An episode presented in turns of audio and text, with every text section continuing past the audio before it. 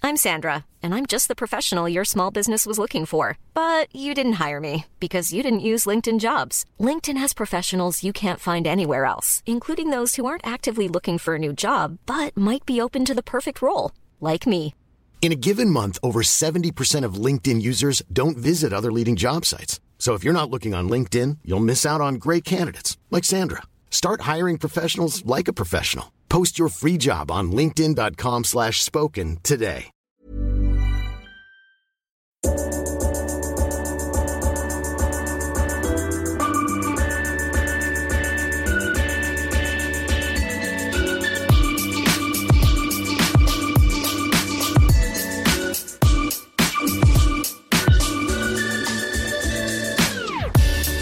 Ancora Totti, lo aspetta Materazzi, Totti si porta quasi in zona tiro, Totti si è liberato, pallonetto, Francesco Totti, un gol pazzesco, pazzesco per il due a zero. Kaká in percussione, Kaká l'ingresso in area ancora, Kaká davanti al portiere, Kaká, rete, rete, rete, rete, Kaká. Pallone che arriva, Trezeguet! Toni! Trezeguet! Pirlo, ancora Pirlo di tecco! Tiro! Gol! Grosso! Grosso! Gol di Grosso! Prova a girarsi Icardi, destro secco! Rete! Rete! Proprio lui! Il capitano! Fa esplodere San Siro! Avanti Cavani, avanti Matador, avanti Matador! Sei tutti noi Matador! Ci prova con il destro! Si gonfia la rete! Si gonfia la rete! Si gonfia la rete! Matador!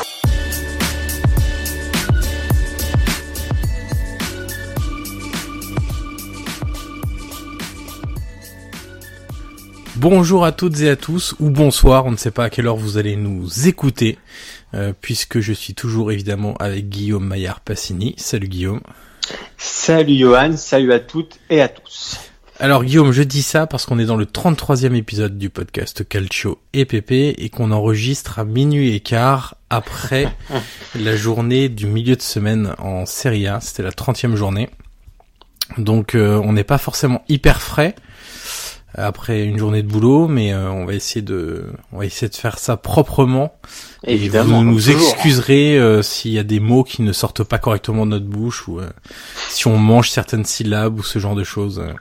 L'horaire expliquera pas mal de choses. Euh, on va pas dérouler de sommaire, on va faire assez simple ce soir. On va revenir sur les deux dernières journées de, de Serie A, donc la vingt-neuvième et la trentième. Et on, va, on a organisé le podcast par club, pour faire plus simple. Donc on va commencer par le Napoli, ensuite la Juve, l'Inter, la Roma, euh, Milan, on fera un, un petit dolce pêle-mêle, parce qu'il y a quand même pas mal de, de choses à dire aussi, et puis on terminera avec la petite histoire de la semaine du football italien. Guillaume, on commence par le Napoli du coup. Oui. Euh, bah écoute, alors une constante chez les gros cette saison, hormis la, la Juve, c'est... justement dans la constance, c'est l'inconstance euh, de, de ces équipes-là euh, qui sont capables de faire des très bons matchs et d'autres très médiocres sept jours ou trois jours après. Et c'est le cas du Napoli, puisqu'ils avaient euh, démoli la Roma euh, au Stadio Olimpico quatre un, et euh, c'était dimanche à quinze heures, et ce mercredi, ils ont perdu contre Empoli, sur la pelouse d'Empoli, deux un. Alors, euh, difficile de, de faire un résumé des deux matchs et de les mettre ensemble, donc on va peut-être commencer par celui de, de, de Rome. Euh, alors, ce que la première chose moi que j'avais noté, c'est qu'il y avait des remplaçants à la hauteur, puisqu'il avait fait tourner et que, en gros, il avait, euh, il y avait huit, euh, sept huit joueurs titulaires à Rome et sept huit encore ce soir, c'est-à-dire qu'il a fait un mix avec en donnant du temps de jeu sur les deux rencontres à quelques joueurs qui en ont beaucoup moins. Mais en fait, ce qu'on a vu à Rome, bah, n'a pas marché euh, à Empoli, donc c'est un peu, c'est, c'est en ça que l'analyse est un peu limitée. À Rome, des joueurs comme Verdi et Younes avaient marqué des points. Mertens aussi, puisqu'il part plus titulaire forcément dans, dans l'esprit d'Ancelotti. Et puis ce soir, contre Empoli, bah, le même, euh, euh, le même Younes a pas été bon, Younes n'a pas été bon. Kevin Malcuit, qui n'avait pas joué à Rome, n'a pas été bon. Donc c'est vrai que c'était, euh, c'est un peu compliqué de faire une analyse globale des deux matchs. À Rome, en tout cas, ce qui a été marquant, au, au-delà de, de, de l'impuissance de la Roma, et cetera, mais pour parler du Napoli, c'est que la mobilité des petits joueurs devant a fait beaucoup de mal à une défense un peu pataude et très lourde de, de, de la Roma. Écoute, comme tu dis, euh, le, euh, moi j'ai beaucoup aimé euh, dimanche le, l'attaque napolitaine. Après, c'est vrai que le contraste est tellement saisissant avec le match de, de ce mercredi soir que c'est assez compliqué de, de se remettre dans le bain du, du match à Rome. Mais c'est vrai que, comme tu as dit, à Rome, c'était vraiment, c'était vraiment une, une grosse prestation collective et même, même individuelle. Moi, j'ai beaucoup aimé, comme tu dis, Younes. Ferdia était aussi très bon. Mais c'est vrai que voilà, il y avait aussi à mettre, mettre la, la faiblesse de la Roma en face. Donc, euh, Donc voilà, c'est une grosse démonstra- démonstration de force, pardon. Euh, après, pour revenir au match de, de, de ce mercredi soir face à Empoli, moi, ce que je souligne surtout, et Ancelotti, pour l'avoir vu après, après le match, l'a, l'a dit aussi, c'est que l'attitude n'était pas bonne. Mmh. Euh, perdre des matchs, tu peux en perdre. On sait que le Napoli hein, est un peu entre deux eaux, parce que voilà, le, le championnat est, est fini pour eux, parce que devant la Juve est trop loin, et l'Inter derrière, bon, est, est pas trop près. Donc voilà, c'est sûr que c'est compliqué de se motiver, mais... Quand tu portes ce maillot, c'est un peu facile à dire, mais quand tu portes un maillot, quand t'es footballeur, il faut, il faut te motiver. Et moi, ce que j'ai vu à Empoli, honnêtement, tu, tu peux pas. Il n'y avait pas de motivation, il n'y avait pas d'envie.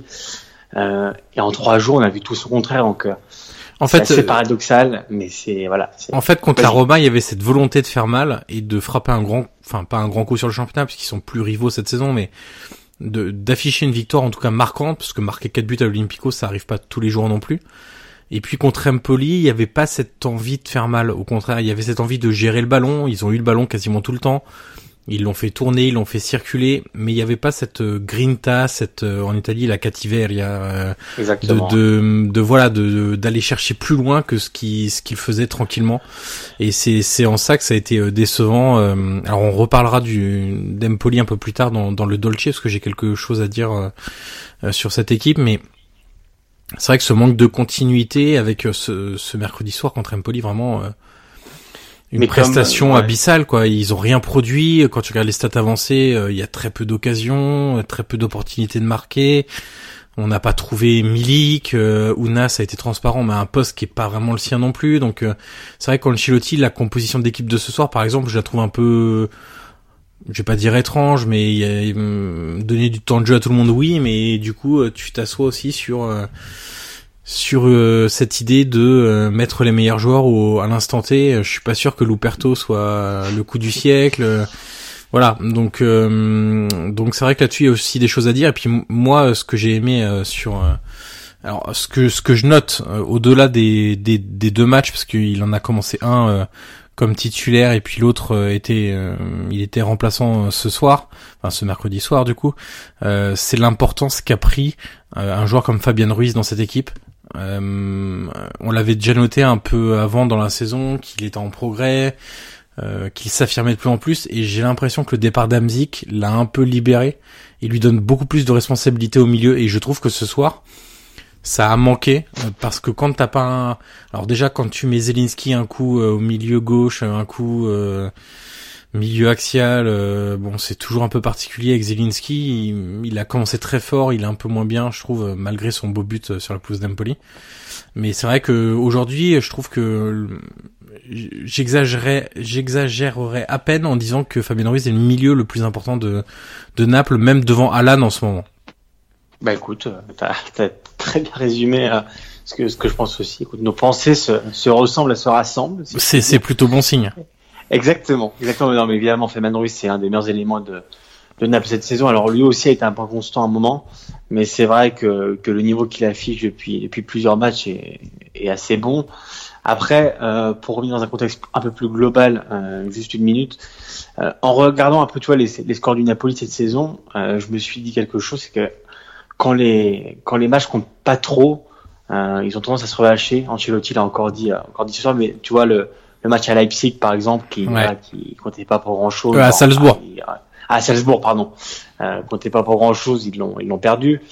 Euh, Il y a le match contre l'Odinese aussi, hein, le quatre deux qui match... est bien payé au final. Hein. Et rappelle-toi le match contre Sassuolo aussi. Ouais, exactement. Un partout qui avait pas été très bon. Donc tu vois, il y a aussi cette tendance du, du Napoli cette saison à à voilà à être irrégulier.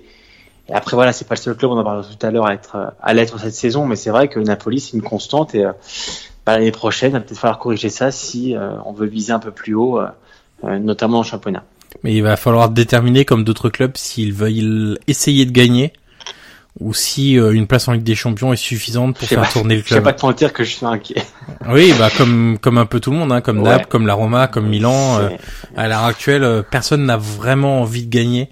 J'ai, enfin, en tout cas, c'est l'impression qu'ils donnent. Je trouve que ils, certains clubs se donnent pas les moyens, se structurent pas bien euh, pour euh, bah, pour essayer d'aller titiller la Juve, quoi. Et, et en se disant que bah de toute façon, la Juve, elle est infiniment trop forte pour euh, pour eux euh, depuis quelques années, et que bah, pour faire tourner le business, euh, une place en Ligue des Champions euh, c'est suffisant, donc euh, on verra ce que fera euh, le Napoli euh, cet été. On passe à la Juve, euh, du coup bah le seul gros club qui a gagné ces deux matchs. Mais alors c'est c'est pareil, c'est deux matchs avec des prestations un peu différentes. Alors plutôt que de de revenir sur chaque match séparément, on va partir de de Moïse Kean. Euh, parce que sur les deux matchs, il a eu son importance. Il a marqué sur les deux matchs. Ce qui a été marquant pour moi dans l'utilisation de Moïse Kean, c'est que c'est vraiment un profil unique dans cette équipe. C'est-à-dire que c'est un, un joueur qui peut amener du jeu en première intention, qui peut aller en, enfin, chercher la profondeur, qui peut être touché très rapidement, là où des joueurs comme Mandzukic, comme Ronaldo sont plus des joueurs de rupture, bons dans le jeu aérien, capables de décrocher, d'orienter le jeu dos au but, euh, alors que Moïse Kean apporte un profil tout à fait différent, et c'est ce qui a permis à la Juve de s'en sortir face à une très bonne équipe d'Empoli, puisque c'est à son entrée et aussi l'entrée de Spinazzola euh, qui ont un peu bougé euh, la Juve et ont permis de, de gagner dans un match qui était franchement pas terrible. Euh, je pense que t'es d'accord avec moi. Oui. Euh, et puis euh, là contre Cagliari, Euh, on a beaucoup vu Moïse Kean. Il a été cherché souvent très rapidement, il s'est procuré pas mal d'occasions, il a fini par marquer. On reviendra après sur euh, euh, le hors football, on va dire ça comme ça.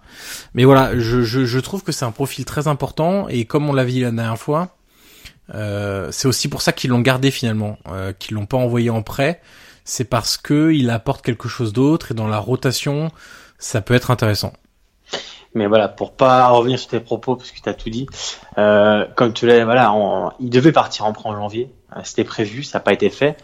Euh, moi, ce que j'aime beaucoup chez Moïse Kean, c'est que, en plus d'avoir un profil atypique dans le, dans le, dans l'effectif de la Juve, c'est que, alors, c'est, vous allez dire, c'est normal pour un, pour un attaquant, mais c'est qu'il marque. Ouais. À chaque fois qu'il rentre, il marque. Euh, rappelle-toi aussi contre l'Atlético, mm-hmm. il y a une énorme occasion, euh, juste après sa rentrée. Donc, euh, il parvient toujours à se procurer des occasions.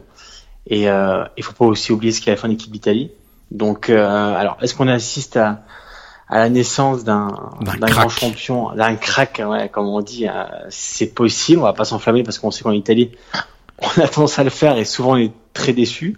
Euh, je vais pas te mentir que depuis le, la comparaison des Chili au Maldini, j'ai, j'ai un peu, j'ai, j'ai un tu, peu mis, tu, tu regardes avec j'ai, prudence. Euh... Voilà, j'ai mis de l'eau dans mon vin, mais c'est vrai que Moïse Kean, il y a quand même quelque chose qui fait que, voilà, on a envie de, de croire que voilà, ça pourrait être le futur attaquant de, de l'équipe d'Italie. Après, on va prendre notre temps. On va falloir voir aussi ce qu'il va faire en, début, en, en fin de saison. Euh, est-ce qu'il va partir? Est-ce qu'il va rester? euh, Est-ce qu'il va pas non plus réclamer du temps de jeu?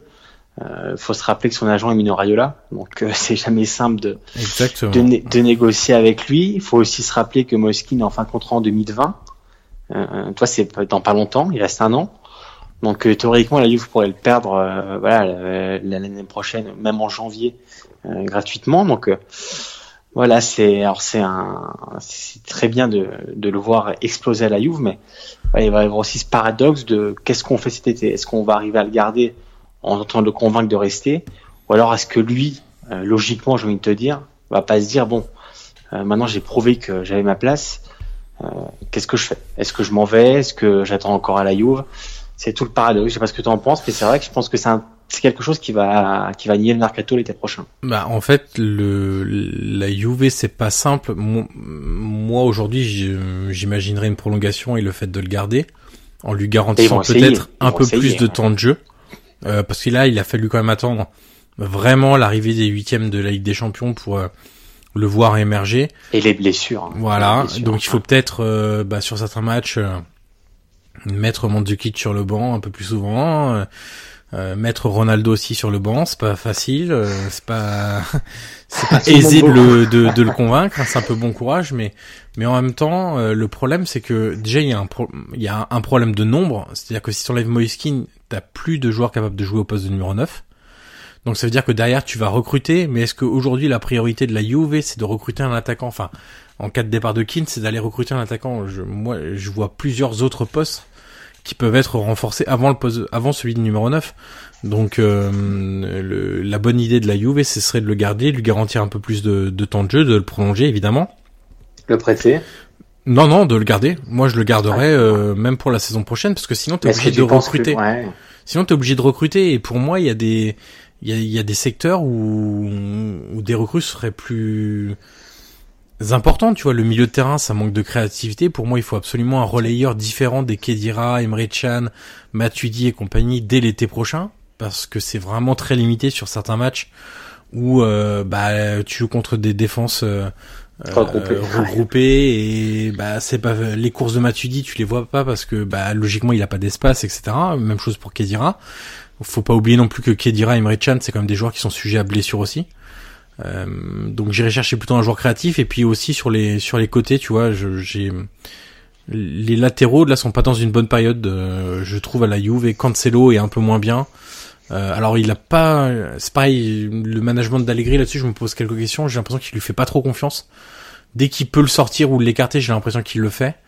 Euh, de, de Chiglio pour moi il a pas le niveau Juve, et Alexandro fait pas une deuxième bonne partie de saison. Disons que Spinazzola marquait des points aussi. Voilà, je trouve aujourd'hui limite que Spinazzola est plus impactant pour la Juve ah, que, qu'Alexandro. Dire, et rappelle-toi son match contre l'Atlético à Spinazzola. Exactement. Donc euh, donc tu vois, moi j'irais plutôt chercher du côté des latéraux et et du milieu de terrain euh, créatif en plus d'un défenseur central, parce que Caceres est encore blessé. Caceres euh, le, sa venue pour le départ de Benatia, c'est pas le coup du siècle hein, cet hiver. Donc euh, donc voilà, j'estime en tout cas qu'il y a des postes qui sont plus importants pour euh, le recrutement de la Juve cet été que d'aller s'enquiquiner à chercher un neuf qu'il faut qu'il ait le niveau mais qu'il concurrence pas tout à fait quand même Ronaldo et Mandzukic, ce qu'est aujourd'hui Moïse Kean. Je suis assez Donc, d'accord euh... avec toi. Après le problème ce sera euh, s'il a passé les garanties de temps de jeu, ouais. Qu'est-ce que tu fais ? Est-ce que tu le vends pour gagner un peu de millions d'euros avant sa fin de contrat, mm. ou alors est-ce que tu le laisses partir, ou alors est-ce que tu le gardes sans être sûr de pouvoir le prolonger ? Donc tu vois il y a aussi ce paradoxe. Il donc... faut lui donner ce temps de jeu. Quand tu vois ce qu'il fait cette saison. Avec ah, le peu de temps de jeu qu'il a, la Juve doit prendre une décision, elle doit protéger ce joueur, euh, et parce qu'il peut devenir effectivement un, un crack, et il faut le absolument le garder et le prolonger et lui donner du temps de jeu, parce qu'à chaque fois qu'on lui en a donné jusqu'à présent sous le maillot des, des Bianconeri, il a répondu présent. Euh, on parle rapidement de de ce qui s'est passé à Cagliari mardi soir. Euh, bon, euh, il faut bien. On, voilà, on avait déjà fait le point avec l'affaire, enfin le, l'affaire avec euh, le cas les, Koulibaly, voilà le cas Koulibaly entre guillemets. Là, c'est à peu près la même chose. Pour euh, faire un topo rapide. Euh, alors, on se base sur les gens qui étaient au stade, puisque le ressenti entre stade et télé, c'est c'est quand même assez différent. Un, un journaliste terrain de Sky dès mardi soir expliquait en direct à la télévision italienne qu'il avait entendu des premiers bourras, des premiers bous. Alors c'est les fameux bou bou bou bou, voilà, euh, imitation cri de singe euh, dans la curva de Cagliari de manière très isolée euh, au début de la seconde période, euh, et que Moïse Kean, comme il jouait face à la curva, c'est-à-dire que la Juve attaquait face à la curva et donc Moïse Kean se retrouvait a- assez proche des, des supporters, euh, avait peut-être dans sa célébration voulu répondre à ces cris racistes qui ont du coup était multiplié par dix euh, après son but envers lui, du coup après on ne sait pas pourquoi envers Matuidi qui n'avait rien demandé de spécial, envers Alexandro aussi ont on expliqué les journalistes de Sky. Euh, plusieurs choses à dire. La première, Guillaume, c'est que c'est pas la première fois que ça arrive à Cagliari. Malheureusement. Euh, malheureusement. Un an après. Hein. Voilà, Matuidi avait déjà eu des problèmes euh, la saison bien, passée. Bien, ouais. euh, deuxième chose. Euh, c'est les propos totalement irresponsables et lamentables du président de Cagliari sur euh, sur Sky, au micro de Sky euh, hier, où il expliquait concrètement que euh, alors déjà il niait les, les les propos racistes, il les il, il les écartait d'un, d'un revers de la main en expliquant que de toute façon si c'est Bernardeschi qui avait marqué le but, il aurait été euh, insulté de la même manière. Bon, en l'occurrence on parlait pas d'insultes euh, traditionnelles, hein, on parlait d'insultes racistes. Et euh, et puis euh, ce qu'on peut, alors il a aussi expliqué que que Matuidi avait fait toute une scène puisque Matuidi a fait arrêter le match, enfin a provoqué l'arrêt temporaire du match par l'arbitre en allant lui parler en lui disant que c'était inacceptable.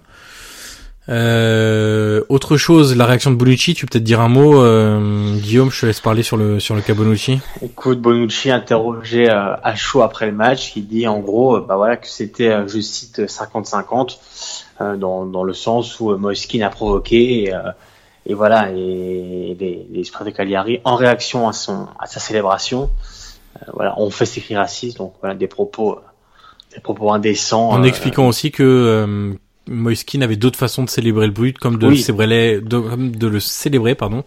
Je vous avais prévenu, il est tard. Comme le célébrer avec le reste de l'équipe, en, avec voilà, une accolade. Plus, euh, je pense que tu as vu aussi les photos. Oui. Euh, où Bonucci a, va voir Moïse Kean, en gros, le, a, le prend à l'humilité exultée, et ensuite va s'excuser ouais. euh, face aux tifosi de Cagliari. Donc, euh, scène aussi assez étonnante. Alors il a répondu okay. sur Instagram euh, ce soir, oui. donc ce mercredi soir. Tard, bon, ouais. euh, j'ai trouvé ça léger et pas très convaincant. Euh, je sais pas si t'es d'accord avec moi. Après, oui. on bah, peut, écoute, on peut euh, ne pas douter ouais. de ses propos et peut-être, euh, voilà, on va, on va pas, on va pas aller trop loin dans l'analyse et. Euh, je pense que c'est pas nécessaire après la journée qu'il a passée. Voilà, il a simplement dit que ouais. euh, tu, tu, tu as le poste sous les yeux de, de Bonucci. Écoute, si tu meubles pendant à peu près quinze secondes, je peux l'avoir. C'est vrai. Bon, alors, euh, alors écoute, tu veux que je meuble je façon chercher, Ikea avec un Loftun, une superbe armoire. Euh, euh... Écoute, si tu veux, j'ai déjà les propos de Bonucci, je peux te les lire. Vas-y. Si tu veux. Alors voilà, Bonucci sur sur Instagram dit qu'après vingt-quatre heures, il souhaite préciser sa pensée. J'ai parlé à la fin du match et je me suis exprimé de façon manifestement trop hâtive. Et il dit que ses propos ont été mal interprétés, je cite. Euh, il dénonce et condamne toute forme de racisme et de discrimination. Et à la fin, il dit « Certains comportements ne sont jamais justifiables et sur ce point, il ne peut pas y avoir de malentendu. Wow. » euh, Donc voilà, il, c'est, c'est ce qu'il a mis, euh, moi je crois un peu tardivement. Euh, moi aussi. Sur, voilà, je pas un mot moi, pour Moïse Kean, même si la photo est avec Moïse Kean. Ouais, moi tu vois, je m'attendais quand même à, au vu de, de, de ce qu'il a reçu. De, de l'ampleur que ça a pris. Ouais, euh... ouais je m'attendais tu vois, à quelque chose au moins au milieu de l'après-midi. Écoute, donc, chacun, euh, ce qu'on peut dire c'est que chacun jugera hein, euh, les, les propos euh, post-match et les propos vingt-quatre heures plus tard. Disons euh... qu'on en pense, on, on en pense pas moins. tu aimes, j'aimerais que t'aimes quand même beaucoup les expressions désuètes. euh, et que même à minuit trente, t'es capable de... Je suis très ringard et conservateur. euh, bon, après après ça, euh, ce qu'on peut dire aussi, c'est qu'il serait peut-être temps, mais bon, ça c'est l'Italie, hein, malheureusement, qu'on fasse quelque chose, parce que c'est plutôt terrible. Que de s'indigner euh, à travers euh, la presse, les réseaux sociaux... Et tu te et... rends compte qu'on n'avance pas quand même dans ce... Dans ce ah bah non, trois mois plus classe, tard, quatre mois plus tard, après... Euh... Après euh, Koulibaly, rien n'a changé. On va et encore fermer sais, peut-être la Courva pendant un match, deux matchs. Mais c'est pas ça qu'il faut faire. Même. C'est pas une réponse, c'est pas une punition collective parce que euh, moi j'entends le fait que c'est peut-être dix, vingt, cinquante abrutis qui le font. Mais à ce moment-là, prends des décisions sur ces personnes-là. Ça sert à rien de fermer une Courva où des mecs euh, ne vont pas faire ça. Euh, aujourd'hui, euh, voilà, on a des normes quand même dans les stades de football italiens. Où tu dois avoir des, c'est dans le cahier des charges de la ligue, où tu dois avoir un service de, de vidéosurveillance poussé qui permet d'identifier les personnes. Je suis désolé, c'est quand même pas pas compliqué, inversement, de de de regarder les les images et de sanctionner. Je veux dire, quelqu'un qui fait bouh ou ou ou comme ça pendant vingt secondes, tu vas le voir quand même à la caméra, c'est pas possible. Donc euh, donc voilà, mais ça l'Italie n'est pas prêt à le faire. Et puis t'as les présidents qui sont pas prêts à aller contre leurs supporters parce que les supporters italiens ont des gros, enfin, ont un gros pouvoir euh, dans les clubs et qu'ils veulent pas se confronter à ça et que ça peut tout tout de suite dégénérer. Et ils ont pas le courage d'aller au fond des choses. Et ça c'est vraiment quelque chose qui qu'on martèle depuis nous les observateurs extérieurs, qu'on martèle depuis dix ans, depuis quinze ans. Euh, mais, mais rien n'a changé. changé. Rien n'a changé. Non. Je me souviens de d'Emerson de retour à l'Olympico qui prenait des des des bouts racistes de la part de supporters de la Roma parce qu'il avait quitté le club, euh, qui était qualifié de, de mercenaire, et cetera. Mais ça c'était il y a il y a bientôt quinze ans. rien n'a changé là-dessus et on prendra. J'ai l'impression qu'ils prendront jamais de mesure. Et combien de cas depuis? Il y a eu Boateng en match amical, tu te rappelles, qui a quitté Montari. Le terrain. Il y a Constant qui avait quitté Bien le terrain sûr. aussi euh, pendant le trophée au team. Donc on parle de matchs amicaux quand même. Ouais. Sur Boateng ou Constant, enfin c'est incroyable. Moi, euh, j'étais au derby, euh, tu sais, pour Milan Inter, et euh, donc c'est quasiment passé inaperçu. Alors la Courneur était sanctionnée d'un, d'un match à titre conservatoire. Donc même pas, même pas de suspension ferme après déjà ce qui s'était passé cette saison euh, avec l'épisode Koulibaly. J'étais au derby et j'ai entendu, j'ai entendu moi les les bouts pour pour Franck Kessy. Mais sauf que bah, rien, ouais. rien. Alors que pour te dire, j'étais quand même assez loin à la courbe à nord, hein, j'étais assez éloigné et pourtant je les ai entendus. C'était très audible. Et pourtant, bah au violon du speaker, euh, l'arbitre n'a rien fait. Voilà, il y a eu cette sanction d'un match assez conservatoire, mais tu vois, c'est quasiment passé inaperçu. Et pourtant. Euh, il y a quand même eu ce, ce cas Kessy aussi euh, et malheureusement bah, écoute, ça continue ça continue ça continue non, et puis et les, les instances italiennes ne font strictement rien. Aujourd'hui on n'a pas, pas vu passer de communiqué pour défendre le du laxisme, joueur du laxisme. Exactement, pas le courage de, d'affronter les choses correctement. Et puis il euh, y a un climat qui s'instaure aussi en Italie euh, sans vouloir faire de, de, de politique parce que c'est pas le but, mais euh, qui favorise euh, ce type de, ah bah ouais, de comportement évidemment. Euh, on va passer à l'Inter du coup. Euh, alors même chose, hein, l'Inter comme Naples, capable du meilleur comme du pire. Le meilleur c'était ce mercredi sur la pelouse du Genoa, victoire quatre zéro, très très facile, bien aidé aussi par les circonstances du match, avec une équipe du Genoa réduite à dix dès la trente-neuvième minute. Et puis par contre quelques jours plus tôt ils avaient perdu face à la Lazio sur le score d'un zéro. Alors, euh, moi, je vais te parler du match de, contre la Lazio, parce que j'ai pas vu celui contre le Genoa, euh, ce soir, ce mercredi soir. Parce qu'il était pas sur Sky. Et voilà. Puisque on, même quand il y a des multiplex, eh ben, on n'a pas tous les matchs. Et ça, c'est absolument. Est-ce qu'on génial. peut dire que tu m'as écrit en panique? Oui. On peut dire, mais. Est-ce que toi aussi, que sur Sky, aussi tu n'as pas le match de l'Inter et pas celui de Parme? Et tu m'as répondu, et oui, malheureusement. Ils sont sur DAZN. Voilà, exactement. Euh, alors, sur le match de la Lazio, écoute, le, le, ce match-là, j'avais l'impression de revoir le Inter-Parme de début de saison. Euh, c'est-à-dire, on ne sait pas quoi faire du ballon. On a le ballon. Ça, on l'a. On ne sait pas trop quoi en faire. Donc, on arrose de centres. Il faut quand même savoir que dans ce match-là, il y a eu quarante-cinq centres. Son numéro centre et corner. Hein. Euh, sachant que Martinez n'était pas là, Lautaro, et que Icardi n'était pas là non plus. Donc, c'était des centres pour... Bah, on ne sait qui. On sait très bien que Keita Baldé, c'est pas un très bon joueur de tête, hein, euh, que Perisic, c'est pas un très joueur de, un très grand joueur de tête, euh, que c'est les attaquants qui étaient alignés ce soir-là n'étaient pas des joueurs euh, fondamentalement bons dans le jeu aérien. Mais voilà, on avait l'impression de retrouver l'Inter du début de saison qui ne savait pas trop quoi faire et qui du coup arrosait la surface de centre en se disant, eh ben écoute, sur un malentendu, ça va peut-être marcher. Et, et c'est une vraie limite euh, de Spalletti qui, je trouve, n'a toujours pas imposé sa patte sur cette équipe. Ça fait quand même bientôt deux ans qu'il est à la tête de cette équipe. Ça m'étonne beaucoup parce que... Alors, ça m'étonne oui ou non. Oui et non, parce que à la Roma, ça a été très compliqué aussi. La deuxième phase à la Roma, alors que lors de son premier passage à la Roma, lors de son passage à l'Udinese, lors de son passage au Zénith, on voyait que c'était une équipe de Spalletti. Et là, récemment, je trouve que peut-être qu'il est devenu un peu plus... pragmatique ou conservateur, euh... mais en tout cas on a du mal à voir où il veut en venir. Pourtant il a des joueurs de qualité, euh... et ça c'est vrai que c'est assez compliqué. Euh... Tu vois, je regardais les, les stats avancées, ils ont soixante-cinq pour cent de possession, euh... ils font un vrai pressing à la perte de balle, donc c'est pas là le problème. Le problème c'est qu'est-ce qu'on fait une fois qu'on a le ballon. Et bon, ce soir, euh, ce mercredi soir, ça s'est bien passé contre le Genoa, du coup, contre la Lazio, c'était pas ça.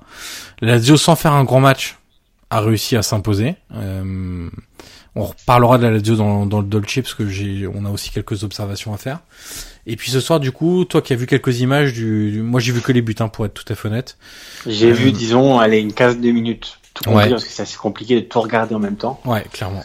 Mais écoute, euh, bah, ce qu'il faut déjà souligner ce soir, les retours d'Icardi, mmh. évidemment c'est important, euh, et rentré dans, dans beaucoup d'actions de, de l'Inter, il obtient le penalty, il le transforme, il rate, il rate deux face à face, il tape le poteau euh, dans, bah, dans, dans, dans l'un de ses face à face, donc euh, il fait là, une belle passe décisive pour euh, Perisic aussi, pour euh, son grand ami Perisic. donc euh, donc euh, non, Icardi est revenu ce soir en, en grande forme, physiquement. ouais, il a un peu un peu calé en deuxième et, et c'est pour ça qu'il est sorti. Mais c'est vrai que voilà, on peut on peut souligner que que Icardi est bien revenu et que forcément euh, ça va être un atout pour la fin de saison, même si avec cette victoire, honnêtement, je pense qu'ils ils ont un, un pied et quatre orteils en, oui. en Ligue des Champions pour l'année prochaine, parce que tous les concurrents ralentis et vont gagner. Donc c'est une victoire fondamentale, comme tu l'as dit, aidée par euh, l'expulsion euh, du défenseur du Genoa sur le penalty. Donc euh, voilà, c'était un match euh, un peu euh, un peu un peu facile après le rouge, donc euh, pas grand chose à, à rapporter. Mais... il termine avec soixante-dix-sept pour cent de possession. Les pauvres voilà, joueurs du Genoa voilà. ont couru après le ballon. Euh... Oui, voilà. Après, disons qu'en deuxième mi-temps, il n'y a, a pas grand chose à se mettre sous la dent. En première, l'Inter a quand même bien démarré. Gagliardini qui est main doublée. C'est assez rare pour être souligné, mais il est quand même à cinq buts cette saison. Donc, donc c'est pas rien. Surtout qu'il euh, joue enfin, pas il... énormément non plus. Il avait perdu sa place. Mais... il est en train de rejouer un petit peu. Pour un milieu de terrain, c'est pas mal. Hein, quand tu vois que Çalhanoğlu à Milan est à un but. Euh, c'est sur des petites choses comme ça qui, qui font que, bah, voilà, l'Inter est aussi devant.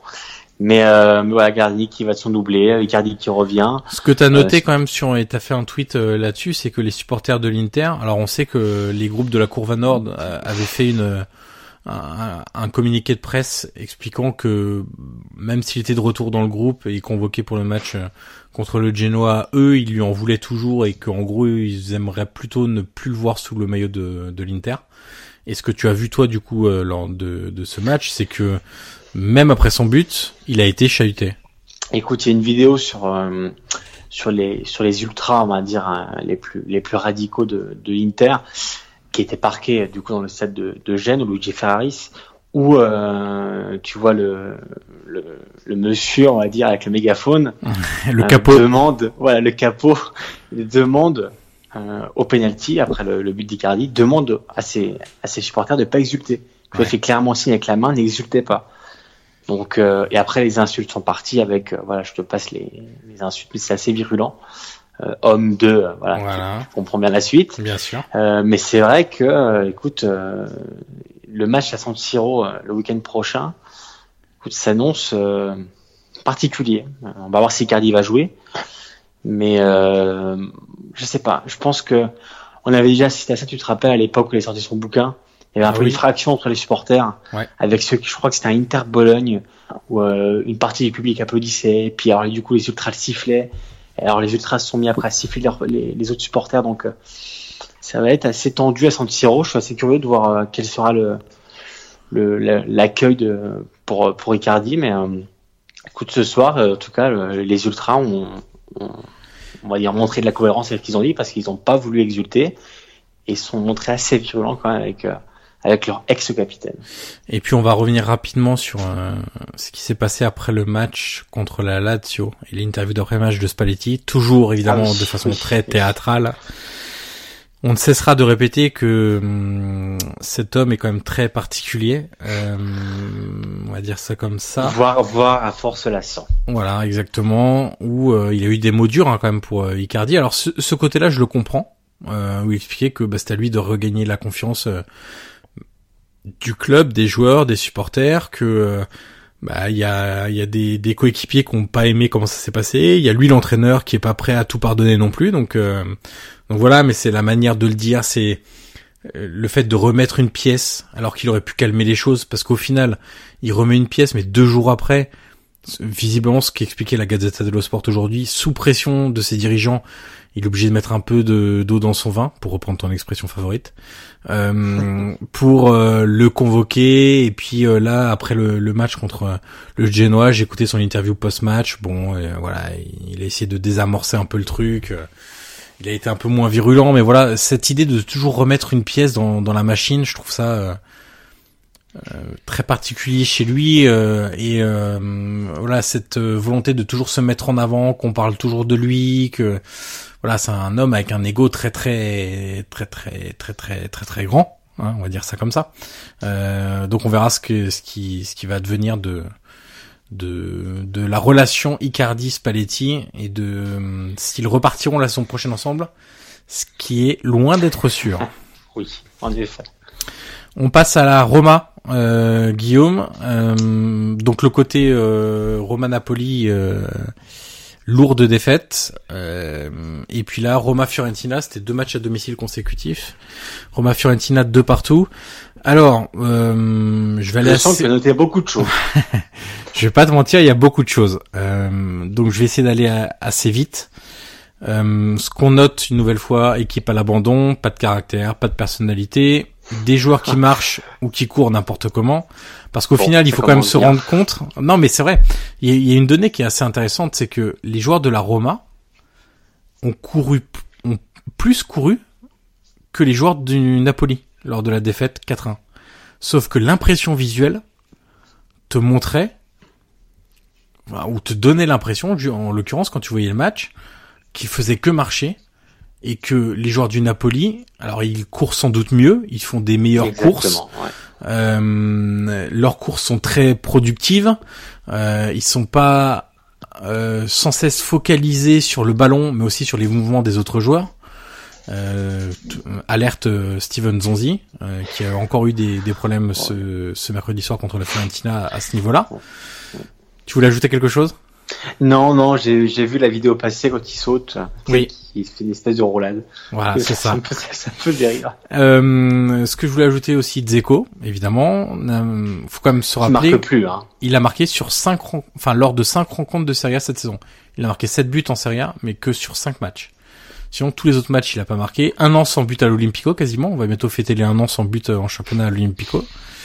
Euh, Olsen qui a définitivement plongé. Et là, je pense que jusqu'à la fin de la saison, on verra Mirante, vu les propos de Ranieri en conf ce soir, ce mercredi soir après le match, où il a expliqué, bah ouais, mais en fait, Olsen, euh, il est un peu isolé, il parle avec personne. Donc, je voulais donner sa chance à, à Mirante, qui est un expert. Sous-entendu, Olsen ne l'est pas, visiblement.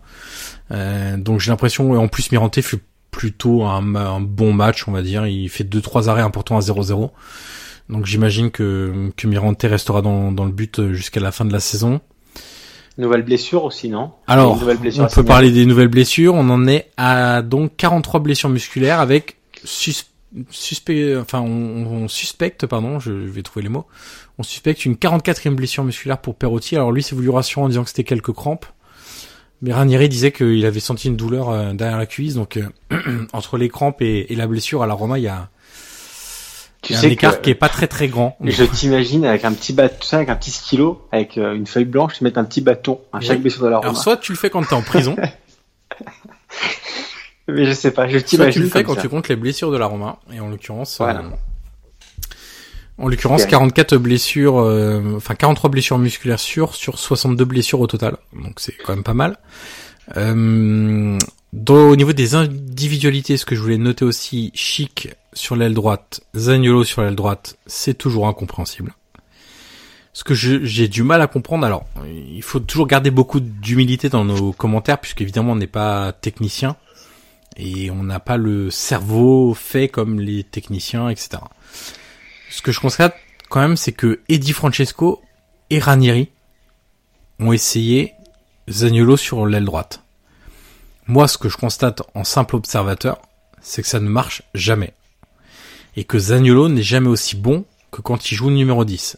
D'ailleurs, ce, ce mercredi soir, il était numéro dix dans le quatre deux trois un, donc juste derrière Dzeko, il a été bien meilleur que lors des matchs où il est sans être exceptionnel. Il était bien meilleur. Il se projette plus facilement dans la surface, il a d'ailleurs marqué, euh, que lorsqu'il joue sur l'aile droite. On va quand même préciser que Justin Kluivert, sans être non plus exceptionnel ce soir, apporte quand même beaucoup de vitesse, de percussion, de qualité technique. Il est à l'origine des deux buts de la Roma ce soir. Exactement. Deux ouais, ouais. passes décisives, entre guillemets décisives, puisque la deuxième est quand même bon. Euh, je suis pas sûr qu'il visait Perotti au deuxième poteau, je pense qu'il visait plutôt Dzeko dans l'axe, mais voilà. En tout cas, ça a créé le danger et créé l'occasion de but. Donc, je ne comprends pas pourquoi Ranieri persiste à mettre Zaniolo sur le côté droit et pourquoi, deuxième chose, il persiste à aligner Chic et Dzeko ensemble, comme on l'a vu contre le, le Napoli ou d'autres matchs cette saison. Ça n'a jamais marché sous Di Francesco, il l'avait essayé aussi. Ça ne marche pas sous Ranieri. Ces deux joueurs ne peuvent pas jouer, en tout cas pas actuellement ensemble.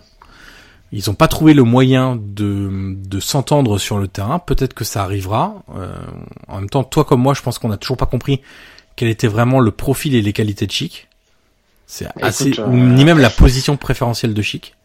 Ranieri a été interrogé sur Sky après le match et du coup ils l'ont interrogé. Ils lui ont dit mais mais Chic en fait, euh, qu'est-ce qui se passe, enfin, qu'est-ce qui lui manque. Et Ranieri, tu te rappelles, dans sa conf initiale, ouais. à son arrivée, avait voilà, vu des mots propres à essayer le jeu pour lui. Et là, ce soir, il disait voilà, il, il pour moi, c'est un, c'est un très bon joueur, mais il lui manque, il lui manque un déclic, il lui manque quelque chose, quelque chose pour qu'il se débloque. Ouais, mais je, le que... problème mental, je, je l'entends, mais il y a des choses qu'on voit sur le terrain qui peuvent pas être que mentales. Euh, je trouve qu'il y a des aptitudes qu'il n'a pas pour le très haut niveau pour le moment. Euh, et je suis pas sûr que ça puisse s'acquérir comme ça dans une équipe comme la Roma où il y a une certaine obligation du résultat. Je parle pas de trophée. Et de la performance aussi. Hein. Et de la performance. Euh, je voulais continuer aussi sur les propos de Ranieri. Euh, je l'ai trouvé un peu... Euh, alors, euh, si on parle du match contre le Napoli, euh, limite de la résignation. Si on parle du match de la Fiorentina ce soir, euh, très content. Et même, il explique que les supporters doivent être contents de ce que j'ai lu après le match. Notamment des réactions sur les sites de supporters de la Roma et sur les réseaux sociaux. Ils sont pas spécialement contents non plus. Euh, donc, beaucoup plus optimiste ce soir. Euh, ce qui me... Ce qui confirme le, le, le problème physique de la Roma, en même temps il faudrait être aveugle pour ne pas le voir, c'est quand même qu'il a expliqué qu'il fallait aider les joueurs à s'entraîner, mais on parle pas de de les aider techniquement, tactiquement, c'est juste les aider physiquement, c'est-à-dire qu'ils réussissent à faire des entraînements. Euh, c'est quand même très inquiétant d'en être là au mois d'avril, enfin je sais pas, je trouve ça bluffant même. Euh, il explique que beaucoup de joueurs sont pas capables de s'entraîner à haute intensité pour le moment. Et, et même ce soir, il y a, enfin ce mercredi soir, du coup, il y a quand même une phrase qui m'a marqué. Tiens-toi bien. Il explique Merci. qu'aujourd'hui, sa mission, c'est « Aujourd'hui, je ne peux que faire le pharmacien ».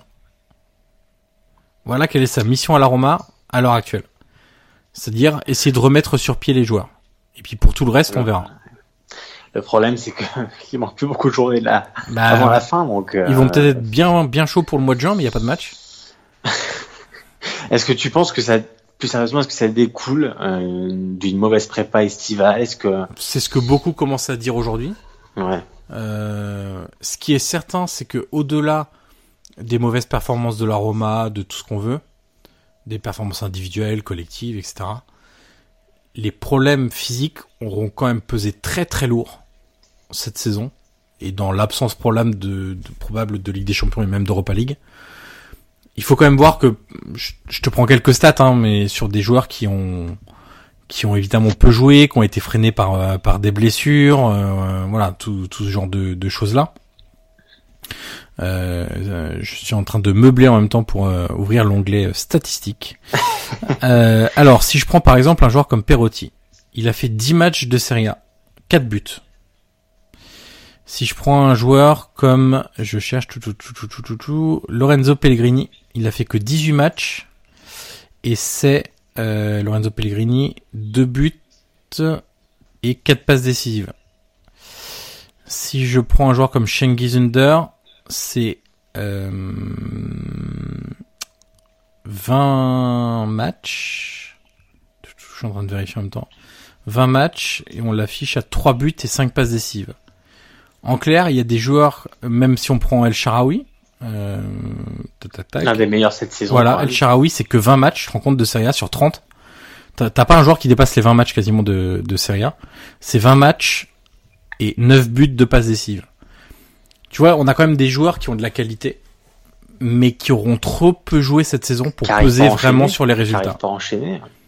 Tu, tu vois, je suis en train de regarder euh, dans, dans la liste des joueurs. Si on imagine un onze titulaire de la Roma, donc Kolarov, vingt-cinq matchs sur trente, tout à fait acceptable, sachant qu'il a joué quand même avec un petit, avec un dos de pied cassé, parce que euh, voilà, c'est un peu un, une brute, on va dire ça comme ça. Euh, Fazio, vingt-trois matchs, Manolas, vingt-deux. Donc Manolas a joué deux tiers du championnat seulement pour le moment. Très peu. Hein. Florenzi, dix-huit matchs. Donc la, la défense, la défense, on en est là. Milieu de terrain, euh, De Rossi, douze matchs. Pelleg, euh, pardon, pas douze, euh, si, euh, non, quinze matchs. C'est douze titularisations. Pellegrini, dix-huit. Euh, et Nzonzi est pas là? Nzonzi, vingt-cinq. Donc lui, ça va. Lui, c'est pas trop blessé. Et après, quand tu prends devant, bah, Under, il est à vingt. Zaniolo, vingt et un. Euh, Justin Kluivert vingt-trois, mais c'est beaucoup de fin de match. Dzeko, c'est peut-être le joueur qui a enchaîné. El Shaarawy, vingt matchs maximum. Euh, Perotti, dix. Euh... Oui, oui, Dzeko, il est à vingt-cinq matchs. Ouais. En gros, t'as trois joueurs qui ont réussi à largement dépasser les deux tiers de, de matchs où ils ont pu jouer. C'est Nzonzi, Kolarov et Dzeko, quasiment les, parmi les trois plus anciens. Hum, voilà, hum, un peu, hum, un peu étrange aussi, mais mais voilà. Donc un, un vrai vrai problème physique et c'est pas prêt de s'arranger visiblement parce qu'il récupérait deux joueurs ce soir, mais il va peut-être en perdre deux aussi, donc. Euh, un ce peu... qui est inquiétant surtout, c'est que Ranieri, qui est un entraîneur quand même assez expérimenté, qui a vu plusieurs choses dans sa carrière, et quand même l'air assez choqué, ouais, quand même par l'état. Ah, il l'est totalement. Voilà, dans laquelle il a récupéré ses joueurs. Donc, euh, écoute, comme tu sais, dans cette situation, je pense qu'on en saura plus d'ici quelques mois quand les langues se, se déliront. Mais c'est vrai que si Ranieri euh, te dit ça, je pense que, à mon avis, il y a quand même quelque chose. Euh, on va dire qu'il y a anguille sous roche pour. Euh, ex- ah, encore une magnifique expression. Ah oui, c'est, c'est... désuète. On va faire une compilation, je pense, un jour de tes expressions. Et puis euh, dernier truc, euh, quand même pour finir sur une note d'optimisme, euh, réaction en deuxième mi-temps qui était euh, plutôt pas mal de, de la Roma. La Fiorentina a, a pas trop vu le jour en deuxième période. Il y a eu euh, plusieurs tentatives, alors plutôt de loin de Dzeko, Perotti sur un centre qui rate euh, le ballon de manière assez incompréhensible, Nzonzi de la de la tête à cinq mètres du but. Donc euh, voilà, la Roma avait les opportunités de gagner ce match et euh, disons que et la réaction. Nouveau but de Zaniolo aussi. Ouais, nouveau, nouveau but de Zaniolo. Donc toujours à Olimpico, hein. Exactement. Mais voilà, si on veut un peu de, d'optimiste, euh, d'optimisme, pardon, côté romain, bah on ira chercher dans la réaction en deuxième période. Après, euh, euh, je suis pas sûr que ça dure non plus très longtemps. Rappel, hein, ce week-end ils seront sur la pelouse de la Sampdoria, donc ça va pas être simple non plus. Sampdoria justement, Milan leur a rendu visite. C'était magnifique le week-end transition. Dernier. T'as vu ça un peu? C'était même pas préparé, très tout, tardivement euh, voilà. Pour les auditeurs. Qui une heure du matin, euh, transition euh, digne euh, des magnifique. Meilleures passes verticales de de Marco Verratti. Euh, alors Samp Milan un zéro pour la Samp, Milan Udinese un partout. Alors j'ai vu le match contre la Samp, j'ai vu la première mi-temps contre le Milan parce que je voulais euh, essayer de de garder une certaine fraîcheur mentale euh, puisque c'était vraiment euh, alors euh, parmi euh, ce que j'ai vu de plus faible en Serie A cette saison, la première mi-temps, euh, on en a vu, hein, y a des matchs de la Roma, des matchs de voilà d'autres équipes qui étaient. Assez, alors du coup de Samp Milan ou de Milan Udinese? Non, de Milan Udinese. Ah. Non non, Samp Milan c'était plutôt pas mal. Euh, en même temps, la Samp est une équipe qui joue. Oui. Euh, donc je vais te laisser euh, naviguer euh, dans est-ce qu'il faut, sur est-ce les matchs du Milan. Je sais je sais que tu as dû noter aussi du coup pas mal de choses. Écoute, la première chose que j'ai notée, comme tout le monde, c'est le changement tactique, le changement de schéma. Euh, à la journée de la fin, c'est toujours euh, une grande question quand tu sais pas en, en quel schéma tactique tu vas jouer. Euh, donc là, Milan, euh, enfin du moins Gattuso, a, a essayé d'utiliser un quatre trois un deux euh, avec Paqueta euh, derrière Piatek, Coutronnet. Écoute, honnêtement, en première mi-temps, les deux ont, promu, ont, ont bien combiné. Euh, Coutronnet. Là, tu parles du coup de Milan Udinese. Hein. Ouais, de Milan Udinese. Euh, les deux ont bien combiné. Euh, Pierre Coutronnet d'ailleurs a fait la passe, la passe décisive pour, pour Piatek. Paqueta s'est rapidement blessé. Euh, lui qui n'était pas titulaire contre la Samp pour se, se reposer, donc euh, il a été blessé euh, contre Udinese. Il est sorti, c'est Castillejo qui l'a remplacé. Passuso qui apparemment était encore un peu blessé. Euh... Donc du coup à ce moment-là ça passe en quatre quatre deux. Écoute non, non, non parce que Gattuso, Gattuso a demandé à Castillejo de jouer en numéro dix. Alors, écoute, il est plutôt bien rentré. En deuxième mi-temps, euh, en deuxième mi-temps, l'Udinese a réussi à le quadriller et ça s'est vite, vite éteint. Mais euh, écoute, moi, ce qui m'inquiète, c'est que euh, j'ai l'impression que Gattuso est un peu en pleine confusion. Et du coup, à propos de ce schéma, euh, lui-même en conférence de presse a eu des propos. Alors, tu vois, tu as souligné Ranieri. Moi, chez Gattuso, j'ai quand même, euh, voilà, j'ai quand même plusieurs phrases qui, qui m'ont marqué. Il y en a surtout une euh, où il dit quand même, euh, bon bah voilà, j'ai, j'ai utilisé un nouveau schéma tactique. Le problème, c'est qu'il faut du temps pour l'assimiler. Et moi, j'ai eu qu'un jour et demi. Donc, si tu veux, j'ai l'impression que que cette demande de, de modification du schéma était venue peut-être d'en haut, peut-être de Leonardo, peut-être de Maldini, je sais pas. Mais c'est vrai qu'il y avait l'impression qu'il y avait aussi pas, une voilà. pression populaire. Hein, voilà. Alors, il l'a dit, il l'a dit plusieurs fois en parlant de pression populaire. Si tu veux, il a utilisé l'expression euh, à chaque fois on me massacre quand. Ouais. Il l'a utilisé deux trois fois. Et en fait, j'ai l'impression, alors c'est si c'est vrai, ce sera assez grave et euh, ça c'est mon avis personnel, mais j'ai l'impression qu'il disait. Euh, bah voilà, vous avez voulu que j'essaye, bah voilà, voilà le résultat. Et, euh, tu sais, ce serait pas, pas la sûr. Première fois qu'on le voit ça. Hein. J'arrive Exactement. Plus à me souvenir. Je oui, me suis fait la remarque oui. Il y a pas longtemps en Serie A aussi, mais j'arrive plus à me souvenir. ça me reviendra peut-être d'ici la fin du podcast, où je me suis dit, euh, voilà, il a cédé, et puis pour montrer que ça marcherait pas, et eh ben il l'a fait. Je crois que je me demande si c'est pas avec la Roma d'ailleurs, mais bon, bref. Si, non mais et Gattuso aussi, hein, l'avait avait déjà eu ce, ce genre de propos, et c'est vrai que toi, pour avoir discuté avec plusieurs tifosi quand même euh, que que je connais, et ben ils ont le même sentiment dans le sens où Gattuso dit bah voilà, euh, j'ai beau changer, j'ai beau faire des choses, ça change pas. Donc ça c'est la première chose quand même, c'est le changement de schéma. Et pour te dire, samedi il y a un Juve Milan. Euh, T'es pas bah, serein, serein quoi. Non, c'est même pas que je suis pas serein, c'est que si je te demande dans quel schéma ils vont évoluer, bah tu sauras pas me dire. Et si. Quand il y a huit journées, bien sûr que si. je je n'imagine pas une seule seconde qu'il retente ce schéma. Alors du coup, tu penses à quatre trois trois? Bah, je pense qu'il va revenir au basique. Peut-être, mais en tout cas, il y a un doute. Oui, oui, il y a un doute, bien sûr. Et si tu veux, quand tu as huit journées de la fin, euh, avoir un doute sur le schéma tactique, c'est peut-être pas la meilleure chose. Donc, euh, donc voilà. Donc ça, c'est la première chose. La deuxième chose, bah, c'est l'appréciation globale. Euh, où sont les idées? Euh, J'ai bien une réponse, mais je suis pas sûr que ça... je plaisante. Faut, non, faut, faut mieux pas. Où sont les idées? euh, Où est la condition physique? On parlait de la Roma, mais là, pour la première fois, Milan, euh, physiquement, a vraiment pas été à la hauteur. Ils ont, vive, ils ont vite calé en deuxième mi-temps. À l'heure de jeu, ils étaient déjà plus dedans. Euh, Gattuso, c'est ce qu'il a souligné à la fin du match. Euh, il a souligné à plusieurs reprises, toutes les télés, euh, que ce soit à Sky, à Milan Channel, euh, à la Rai. Il a dit, euh, ce qui m'inquiète ce soir, c'est la, le, c'est le physique de mes joueurs. Euh, ils répondent plus. Euh, et c'est quand même assez inquiétant quand tu penses que Milan quand même joue un match euh, oui, par, par semaine depuis, euh, depuis leur élimination d'Europa League. Puis ils n'ont pas fait une Or, grande mi- campagne ou très longue campagne Ouf. d'Europa League non plus. Oui, mais bon, quand, euh, quand t'as un groupe avec du Lange et le Betis, c'est pas, pas forcément simple. Et l'Olympiakos, donc, euh, n'oublie pas, l'ogre grec. Et le, voilà, et l'Olympiakos. Donc, euh, donc voilà, ils avaient joué contre la Samp samedi, mais bon, tu peux quand même, t'es quand même en droit de t'attendre mardi à des joueurs assez frais, surtout que il avait aligné Laxalt, il avait aligné Abaté. Il avait aligné Coutronnet. T'en as pensé quoi de Laxalt?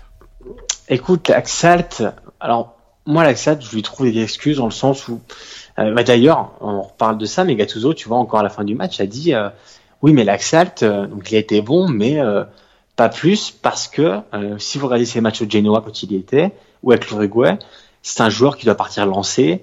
Et euh, puis dans une défense à cinq aussi, donc. Euh... Et toujours dans une défense à trois ou à cinq, ça dépend des, des, des, des...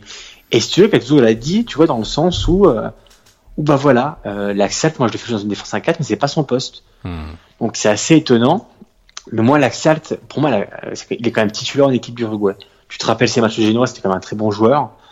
Euh... Ouais, mais c'est vrai qu'il y a quand même une. T- moi je trouve que euh, sur ce poste de latéral, il y a quand même une très très grosse différence entre évoluer piston gauche dans une défense à cinq et arrière gauche dans une défense à quatre. Les mécanismes sont quand même hyper mais, différents. Mais bien évidemment, mais c'est pour ça que tu peux pas demander à Laxalt de, toi, parti, tu, tu, tu vois comment est la possession de balle du Milan, euh, tu peux pas lui demander de, de partir alors, alors qu'il a arrêté. À la limite, il c'est vaudrait mieux, qui... euh, je, moi ce que je pense, hein, il vaudrait mieux le mettre ailier gauche à ce moment-là. Ah bah, faut l'avancer dans un quatre trois trois et le mettre, euh, le mettre sur le côté gauche, oui, pourquoi ouais. pas, il y a que le Chalanoglu au milieu, ça pourrait être une solution, mais moi, Laxalt, je, je suis persuadé que c'est un bon joueur. Mais mais voilà, il, il est bloqué par ce par ce jeu qui est quasiment inexistant. C'est un peu comme Rodriguez. Si tu te souviens, à l'époque de, de Wolfsburg, c'était quand même un bon joueur ouais. qui attaquait, qui avait une bonne patte gauche. Et depuis qu'il a Milan, et ben il est freiné, il n'ose pas passer la ligne de t- la, la ligne de terrain. Donc euh, c'est quand même une constante chez, chez des joueurs comme euh, qui arrivent à Milan et qui n'arrivent pas à retrouver leur jeu comme Çalhanoğlu ou comme d'autres. Donc écoute, euh, contre l'Udinese, c'était quand même une prestation assez euh, comment dire. Pour être poli, c'était une prestation délicate. Assez insipide, voilà, délicate. Les... Santiro a fait que siffler. Euh... Alors, il y a eu, il y a eu des notes positives, un peu comme Coutronnet qui, qui voilà, fait son match, qui s'est bien battu. Après, il y a quand même des grosses lacunes techniques, euh, mais voilà, il s'est, il s'est bien battu. Piatek, qui moi je trouvais quand même exemplaire dans l'attitude. Attention, Piontek, sinon tu vas te faire taper sur ah, les doigts. Oui, Piontek, pardon, que je trouve quand même exemplaire dans l'attitude parce que voilà, il y a quand même pas beaucoup de ballons et pourtant bah il se bat, et il essaie de faire ce qu'il peut. Il a encore marqué. Euh, donc voilà, il euh, y a quand même des bonnes notes, mais c'est vrai que la prestation globale est inquiétante et voilà, on a encore la chance euh, que ce soit comme la Roma, comme la Lazio, on assiste quand même à une course avec les champions qui est quand même très tristounette. Euh, c'est moins qu'on puisse dire. Et, et voilà, et Milan hier était mort quasiment dans la course avec les champions pour beaucoup. Et ce mercredi soir, après les résultats de, de la Lazio, de la Roma. bah, est toujours dans la course. C'est quand même assez incroyable de se dire ça. Et pourtant, ils sont toujours là. Samedi, il y a un gros match contre la Juve, contre une Juve euh, sans Ronaldo, sans probablement Dybala. Euh, je pense que Allegri fera un turnover en vue du match face à l'Ajax. J'ai envie de me dire quand même que Milan va y aller pour gagner, même si ça va pas être simple avec les absences de Paquetá et de Donnarumma. Mais tu vois, dans le, tu peux quand même t'attendre à quelque chose de, voilà, de, avec, d'y aller avec un peu d'ambition. J'ai quelques doutes, pas te mentir. Mais je pense que c'est quand même, euh, avec la chance que tu as encore, que la Roma et la Lazio freine, euh, tu dois aller à Turin en te disant, bon, il y a un coup à jouer. Et puis surtout que ce qui ce qu'il faut noter, c'est que pendant que que Milan jouera contre la Juve, la Roma ira sur la place de la Samp, donc vraiment pas simple, et l'Inter jouera l'Atalanta, donc pas simple non plus. Euh, donc il euh, y a il y a des équipes qui vont perdre des points aussi, donc euh, autant euh, y aller avec de l'ambition euh, pour prendre et des surtout, points. Mais surtout et surtout que la Juve, alors je sais pas si bon, pour le moment c'est difficile à dire, mais je sais pas si t'es d'accord, mais je pense quand même qu'il y aura un gros turnover. Connaissant Allegri et... ah, je sais pas s'il sera si énorme que ça parce qu'ils ont pas mal de blessés aussi à la Juve, donc euh... Euh... Mmh, je me demande si tu vois, je sais pas, tu vois par exemple Caceres comme... a joué euh, a joué sur le poste de Cagliari, euh, De Chilio a joué, je vois bien plutôt euh, tu vois une défense à quatre avec euh, Cancelo, euh, je pense qu'il va y aller avec Bonucci, Chiellini, euh, côté gauche peut-être Spinazzola, je suis pas sûr, Bonucci, Chiellini je suis pas sûr. Je suis pas sûr du tout. Après, on verra, hein, mais c'est vrai ouais. que dans tous les cas, euh, disons qu'ils affrontent pas la Juve en pleine course pour le titre, par non, exemple, c'est tu vois, ça, c'est avec clair. L'obligation de gagner. Donc, en même temps, la ouais. Juve peut être sacrée championne dès ce week-end. Alors, si le, ouais, si le Napoli pas le lendemain. Ouais, exactement. Donc, euh, contre la Genoa. Encore. Voilà. Donc, euh, ça sera un match à suivre, mais le, on va dire que le, comme on dit aujourd'hui, le mood euh, n'est pas très bon à Milan, que ce soit l'ambiance générale, le moral des troupes. Euh, ce qu'on peut dire déjà, c'est que de ce qui se raconte en Italie et même de, de sources proches du Milan, euh, Gattuso quand même à la fin de la saison euh, devrait plus être le coach, même s'il y a des champions, ça me paraît ah, très compliqué. Donc ça évolue. Ouais, ça évolue. Je pense que ça va être très compliqué. Euh, les, les relations avec Leonardo est pas c'est pas excellente. Euh, les deux sont souvent des pics. Donc honnêtement, quatrième place ou pas, euh, je vais pas te mentir, je pense que, que Gattuso s'en ira. Et, euh, et après, bon, on verra qui sera son remplaçant, mais en disant, disant que voilà, c'est, c'est un peu la tendance du moment. Alors, quand on, à, à moins d'un, d'un revirement de situation in extremis, mais pour le moment, et ce que disait Gattuso il y a de la semaine dernière, une phrase assez forte où il a dit bon, mon avenir point interrogation, euh, je dirais vraiment ce que je pense en fin de saison. Tu vois, c'est assez, euh, c'est assez éloquent, donc. Euh, On verra bien s'il si, si parviendra à, à obtenir la qualif en Ligue des Champions, mais dans tous les cas, je pense que la fin de saison, il, il partira vers, vers d'autres horizons. Bon, euh, tout dit sur le Milan, on passe au, au Dolce. On peut, on peut. Alors, pas mal de, de choses euh, dans le Dolce, puisqu'on on a pu voir quand même pas mal d'équipes sur ces deux journées. Je vais commencer avec la Lazio, dont on ne parle sans doute pas assez. Euh... J'ai bien aimé leur prestation sur le poste de l'Inter, sans être euh, fantastique. Et en fait, je me suis dit, en regardant le match, je me suis dit, avec deux trois renforts défensivement, cette équipe, ça pourrait être vraiment pas mal. Et ça pourrait vraiment jouer chaque année le top quatre. Euh, et pas rester euh, au pied du top quatre à chaque fois. Ils y arriveront peut-être cette année, peut-être qu'ils feront comme les autres années et n'y parviendront pas et échoueront au dernier moment. Mais je me dis que t'as un gardien qui est quand même sur sa ligne assez bon. Alors je vais revenir après sur son jeu au pied qui est par contre catastrophique, mais sur le le rôle premier du gardien, en tout cas, je trouve qu'il est quand même plutôt fiable. Un attaquant qui marque, Immobilier, euh, qui va te mettre euh, entre quinze et vingt buts chaque saison. Euh, c'est quand même assez important. Quelques joueurs créatifs et qui te permettent d'augmenter le, le niveau de l'équipe, notamment face aux aux défenses un peu regroupées. Euh, alors t'as Milinkovic-Savic qui en plus est très bon dans le jeu aérien, mais qui techniquement est quand même pas mauvais et qui revient bien surtout.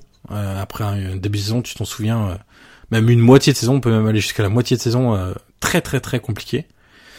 Luis Alberto aussi, également, milieu créatif. T'as des des joueurs expérimentés, Lucas Leiva, Parolo, Acerbi, à peu près tous les postes. Euh, t'as des joueurs qui savent se montrer même en jouant peu, parfois, comme Caicedo ou Correa. Donc je me dis, tu vois, tu renf... pour moi le gros point noir de cette équipe c'est quand même euh, la, la défense. Je me dis, t'ajouterais deux bons défenseurs centraux dans cette équipe aux côtés de la Serbie. euh, tu commenceras à avoir une équipe qui a, un, qui a de la gueule. Le problème, c'est que est-ce que Lotito veut investir, recruter des bons défenseurs, c'est, c'est, enfin, recruter des joueurs assez chers, pas sûr. Je me demande s'ils ont pas un peu raté le coche en fait l'été dernier. C'est-à-dire qu'ils auraient pu faire euh, comme une, une Juve bis, comme quand la Juve a vendu Zidane au Real, et en réinvestissant tout l'argent sur trois joueurs importants qui allaient devenir les, des piliers. Donc Thuram, euh, Buffon et Nedved. Non, pas Thuram, Cannavaro. Non, Thuram, Thuram. Euh, Thuram, Buffon et, et, et Nedved. Et là, je me dis, tu vois, ils auraient peut-être pu servir de l'argent de Milinkovic-Savic. Alors, certainement pas cent vingt millions d'euros, parce que j'y crois pas une seconde. Mais même, si vends, même, même à quatre-vingts, tu le vendais à quatre-vingts, tu pouvais quand même grandement renforcer cette, cette équipe sans tout réinvestir. T'es capable quand même de prendre, allez, on va dire, un latéral de très bon niveau, deux défenseurs centraux de très bon niveau, des joueurs à quinze millions d'euros, quinze, vingt millions d'euros, voire un milieu de terrain. Et, et je, je me demande s'ils ont pas raté le coche, parce qu'aujourd'hui, la, la cote de Milinkovic-Savic a quand même bien fondu. Euh, je me dis, est-ce que, euh, est-ce que du coup Lotito va vouloir investir de l'argent? J'en suis pas sûr. Euh, on sait qu'il est toujours un peu près de ses sous et c'est toujours un peu compliqué avec. Euh, avec disons lui. que, ouais. disons que la Lazio a un budget euh, bien inférieur, euh, que ce soit au Milan, à l'Inter. Exactement. Euh, à, à, même à, la Roma, euh, Naples. Même la Roma. Donc, euh, comme tu dis, moi j'avais, je l'ai souligné après le match face à l'Inter quand même dimanche. Vous avez fait quand même un match assez, assez intelligent. Euh, J'ai beaucoup aimé le, le plan de Simone Inzaghi qui, je pense quand même, est quand même un, un très bon entraîneur. Et d'ailleurs, Alors, la, la, les bêtes noires des gros clubs, c'est fini. Hein. Gagner le derby, oui. Gagner sur le poste de l'Inter. C'est vrai. Et surtout, moi, je suis, bah, tu en as parlé un peu tout à l'heure, mais moi, ce que j'ai beaucoup aimé dans leur match euh, dimanche contre l'Inter, c'est que ils ont tout de suite compris que en mettant euh, l'accent et la, de la densité euh, sur le, au milieu de terrain, c'est obligé l'Inter à écarter euh, sur les côtés. Et à faire des centres, comme tu as dit, au total, je sais plus, il y en a eu combien. quarante-cinq. Et tu, voilà, quarante-cinq. Donc, euh, il savait très bien qu'avec aucun numéro neuf pour l'Inter, les centres euh, arriveraient, arriveraient nulle part. Donc, euh, voilà, j'ai beaucoup aimé le plan de Simone Inzaghi. Mais, euh, encore une fois, il fait quand même avec un effectif, euh, comme tu dis, qu'il y a besoin de renfort. Et quand tu vois des, des joueurs, soit comme Patrick, comme Bastos, comme. Ah, Patrick, euh, coûtait un penalty ce soir. Voilà, euh, c'est pas, tu vois, c'est quand même pas la folie. Et pourtant, il est là. Ils sont là. Euh, Simone Inzaghi fait, fait un gros taf, donc comme tu dis, avec deux, trois renforts, allez, voire quatre, pour être un peu gourmand, euh, je pense vraiment que la Lazio pourrait, euh, pourrait même viser le podium, euh, parce que quand tu vois les effectifs, l'effectif intrinsèque, honnêtement, euh, on l'avait déjà fait, tu te rappelles, on avait déjà fait un jeu de, dans le même sens, mais ouais. Sur l'effectif de la Lazio, de la Roma, du Milan ou de l'Inter ou de Naples, euh, je pense que la Lazio arriverait dernier. Mais même tu donc, peux prendre par rapport à l'Atalanta, par exemple. Hein. Évidemment, oui, en plus, en plus. Donc c'est pour te dire le le, le Ou travail. Même la Fiorentina, hein, si tu veux aller chercher plus loin. Euh... En plus. Et ça fait quand même quelque temps qu'à la Lazio, euh, on va dire, flirte avec les champions. Donc ouais. euh, il manque pas grand chose, tu vois, pour passer ce step. Mais du et, coup, tu et vois. Euh... Le podium. Ouais, mais du coup, tu vois, tu vas gagner à San Siro contre l'Inter. Derrière, tu perds contre la Spal. Oui, oui. Et puis surtout qu'ils font, plus, surtout ouais. que ce soir, ils font vraiment pas un bon match. Euh, non, ils non, ont eu le ballon, mais ils étaient très mal équilibrés. Au milieu de terrain, bah justement, ils avaient le contrôle du ballon, mais derrière, ils étaient vite effacés. Et la Spal, en contre-attaque, les a tués, quoi. Euh, beaucoup, beaucoup d'occasions pour pour pour la Spal en contre-attaque, avec un Lazzari qui est qui est énorme. Alors ce que je ce que ah. je veux noter quand même sur Lazzari, ah. c'est que tu sais, quand t'as une équipe, quand t'as des équipes qui jouent souvent en contre-attaque, souvent un des maillons essentiels, on va dire, c'est soit le numéro six qui va te ressortir le ballon, qui a une capacité à jouer long. À jouer court, à jouer long, à combiner rapidement, donc à verticaliser le jeu très vite. Soit t'as un numéro huit qui est capable d'effacer des adversaires balle au pied et de remonter le terrain balle au pied, un peu ce que faisait par exemple Nainggolan à la Roma, pour essayer de schématiser euh, en gros un six, allez, on va dire à, à la à la Pirlo ou à la Verratti, même si c'était il jouait dans des équipes de possession, mais c'est avec ces qualités techniques-là. Un, un huit un peu à la Nainggolan, on va dire ça, ou alors un ailier qui est très fort et qui va te dribbler euh, les latéraux, qui va se réaxer, et cetera, centrer, et cetera. Sauf que ce que je trouve étonnant avec cette équipe de la Spal, c'est que le, le joueur essentiel de cette stratégie, c'est l'arrière droit. C'est Lazzari. En gros, toutes les contre-attaques ce soir, puisque comme on n'avait que trois matchs sur Sky Italie en, en multiplex, euh, j'ai vu quand même beaucoup de, du match entre la Spal et la Lazio. toutes les contre-attaques de, de la Spal passaient par Lazzari. Soit elles passaient, soit même elles finissaient par Lazzari. Le mec a fait je sais pas combien d'allers-retours. Euh, il a fait l'essuie-glace sur son côté, il s'est créé des occasions. Il y a un moment où c'est Maruzic qui, qui vient le contrer au dernier moment, il y a un moment où il frappe à côté, il frappe sur le gardien. Enfin voilà, il a été essentiel dans, dans cette équipe de, de la Spal. Mais et regarde, la, la, la, la Spal sans Lazzari à San Siro contre l'Inter. Alors, ils n'avaient pas été bons, mais t'as vu la différence. Ouais. Alors, on l'avait souligné à l'époque, mais il y a vraiment une Spal avec et sans Lazzari, et c'est pas pour rien que c'est un peu mon chouchou, c'est parce que au-delà du fait que c'est un très bon joueur, alors c'est un latéral droit, c'est vrai, on pourrait croire que c'est pas un poste clé, mais dans dans le jeu de la Spal, il fait tout, il fait absolument tout. Donc euh, on l'a vu ce soir, et comme tu dis dans le multiplex, combien de fois on, on a vu euh, on a vu Lazzari à l'image parce que il est il est partout. Il fixe, il dribble, il centre, il se procure des occasions. Euh, il y a, un, je pense que tu te souviens, moi, la contre-attaque qui rate avec une frappe un peu trop croisée, mais il a encore la finition, donc c'est vraiment un joueur tout-terrain. Et euh, voilà, moi, je, je milite toujours pour le voir, on va dire, dans un dans un plus grand club. Ce alors, qui, je pas, pense, va arriver. Hein. Alors peut-être pas un top cinq, hein, peut-être pas dans les cinq six premiers, mais tu vois, dans un club déjà intermédiaire, un peu comme, bah, je sais pas, Fiorentina, la Samp... Euh, Voilà, un, un club un peu comme ça, j'aimerais, je serais vraiment curieux de voir ce qu'il, ce qu'il pourrait faire et pourquoi pas aussi le revoir du coup en équipe d'Italie, parce que moi je trouve que c'est dommage qu'on, voilà, qu'on, qu'on le convoque surtout pas, est-ce ou qu'il a... ne pas le voir. Alors ce qui peut ne pas jouer en sa faveur, c'est que c'est un latéral droit très offensif qui joue parfois dans, enfin qui, qui joue aussi dans une défense à trois. Euh, sur certains matchs, euh, la Spal jouait à trois, enfin à cinq. Voilà, ça dépend comment on prend le truc. Mais euh, c'est vrai que l'Italie joue plutôt avec une défense à plat. Et est-ce que tu préfères pas un défenseur qui sait mieux défendre, sachant que déjà ton titulaire c'est Florenzi qui ne sait pas défendre? Disons euh, que nos latéraux en Italie sont quand même pas exceptionnels. Voilà. Bon, on va dire c'est quand t'as pas l'embarras du choix.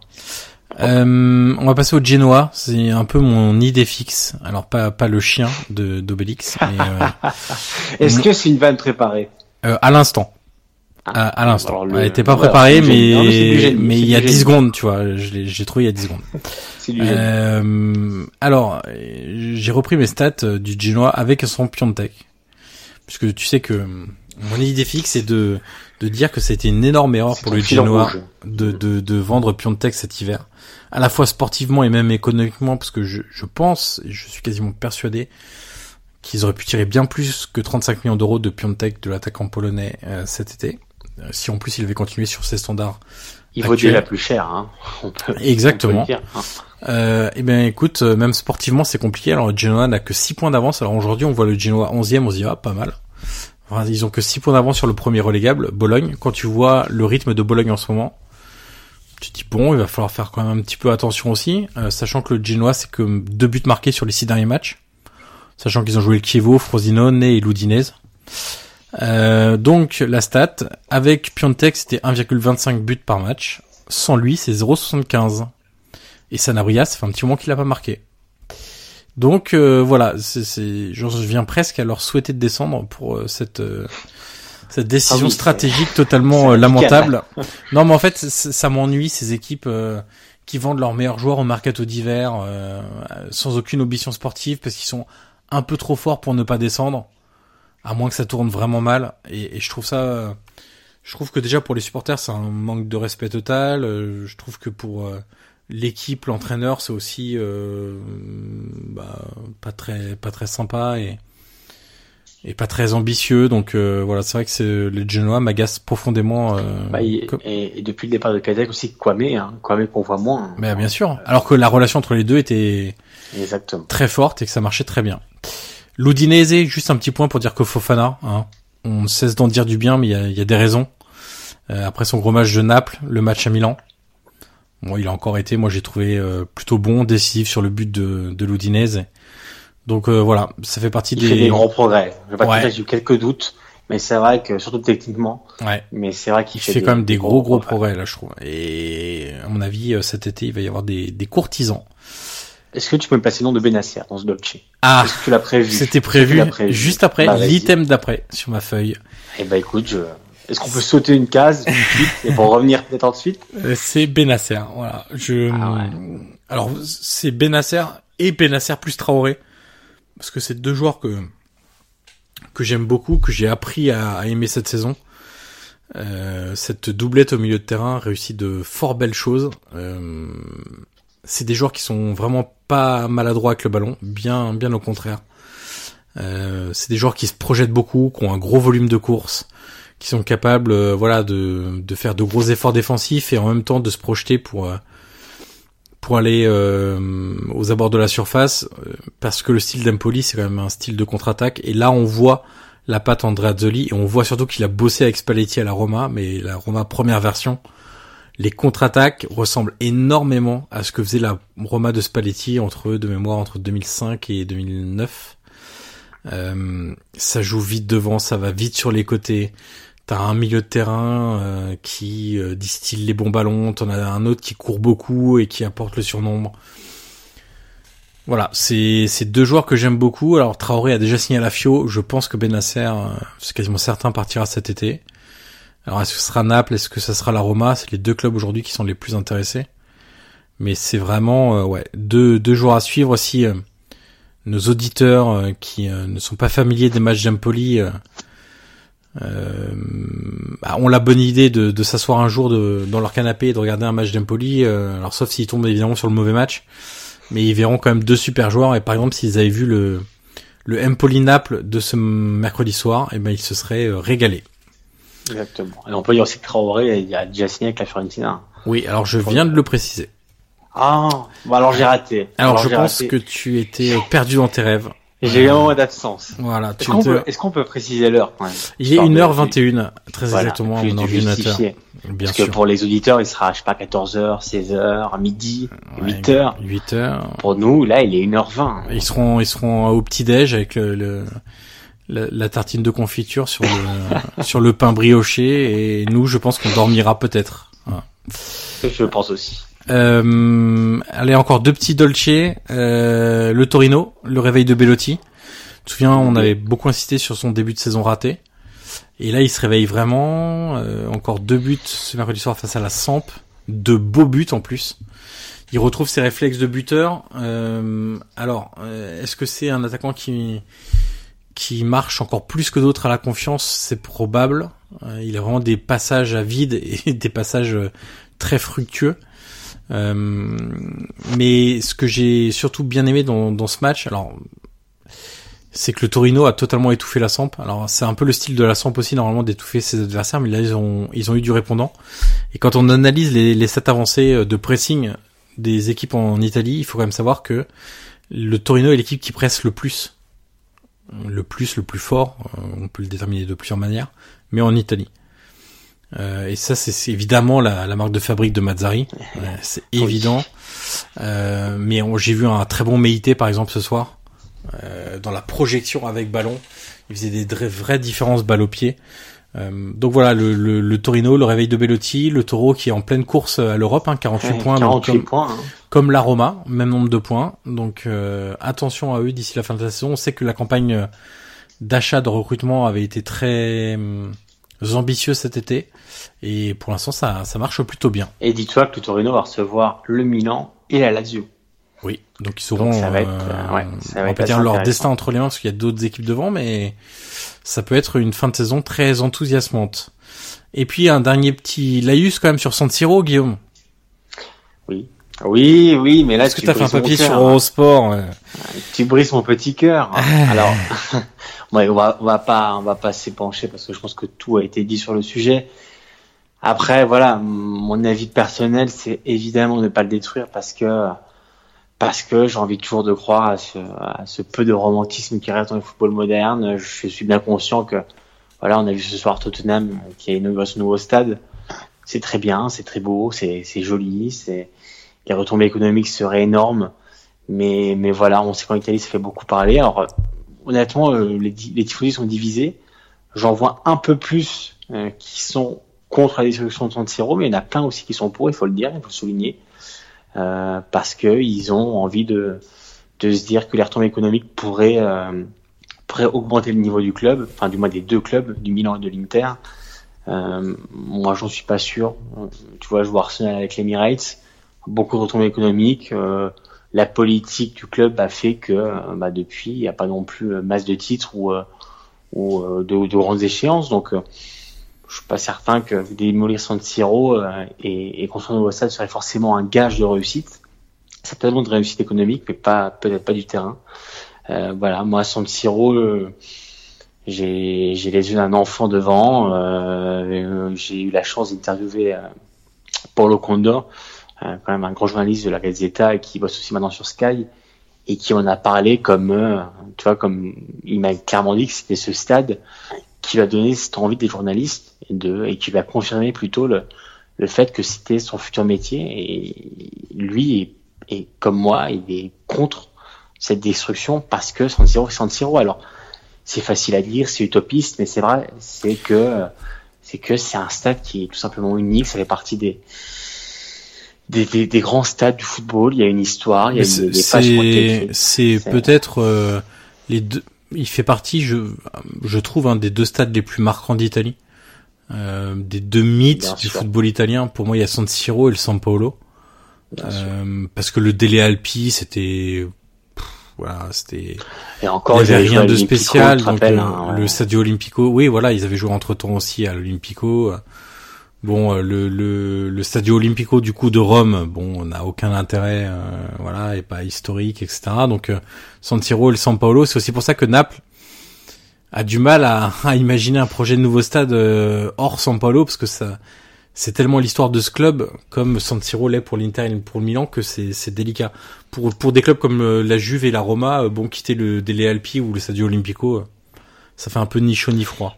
Et surtout, construire un nouveau stade pour encore le partager avec, donc, si on, si on prend la vie des deux clubs, l'un avec Milan, l'un avec l'Inter, non, si tu construis un club, il est pour, t- un nouveau stade, pardon, il est pour toi. Ouais. Si encore une fois, tu recommences ce, cette notion de partager, alors évidemment, tu partages les frais, ce qui est un avantage pour les deux clubs, mais tu partages aussi forcément les recettes, donc, euh, non, non, et, euh, et tu vois, Condom disait quelque chose de très juste, et il me disait, mais il y a deux ans, euh, enfin, deux ans et demi, Euh, il y a quand même une finale de Ligue des Champions à San Siro. Ouais. Ça veut, ça veut quand même dire que c'est quand même pas un stade qui est désuet. Alors évidemment qu'il y a une modernisation à faire, mais c'est juste que Milan et l'Inter ne veulent pas la faire parce que ça prendrait du temps. Euh, ça voudrait dire qu'il y aurait des travaux dans le, pendant les matchs. Enfin, voilà, le, le cadre serait pas forcément. Il y aura un manque à gagner aussi sur la billetterie. Voilà.